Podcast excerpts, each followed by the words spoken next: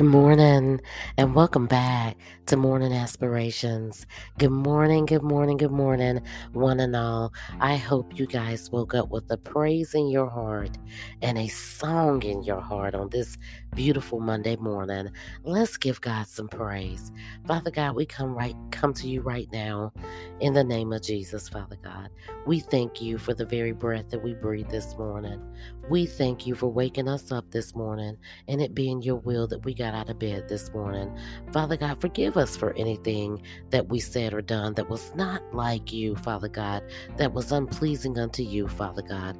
Thank you for the journey that we're going to have today, Lord, and it being your will that we journey through our day, Father God, with you on our mind, Father God, a praise on our hearts and minds, Father God. And Father God, if we can do nothing else today, Father God, let us meditate on your word, Father God. Let us give you thanks and glory and praise for all the things that you've done in our life, Father God.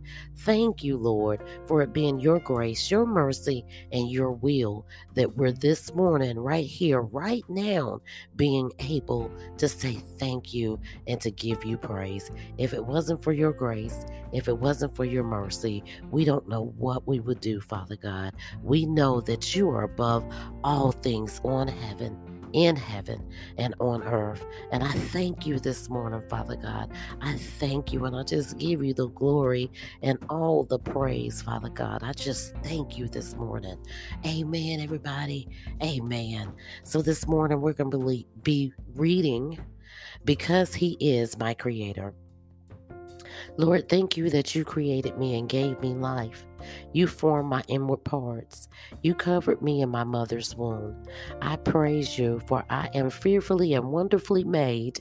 Marvelous are your works, and that my soul knows very well.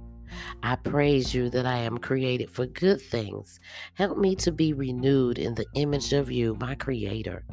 I know you've made me to be so much more than I am now, and that you will help me become all you created, created me to be.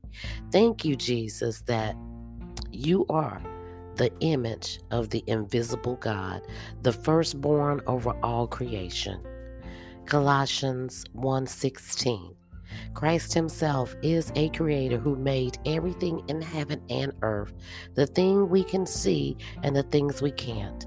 The spirit world with its kings and kingdoms, its rulers and authorities, all were made by Christ for his own use and glory.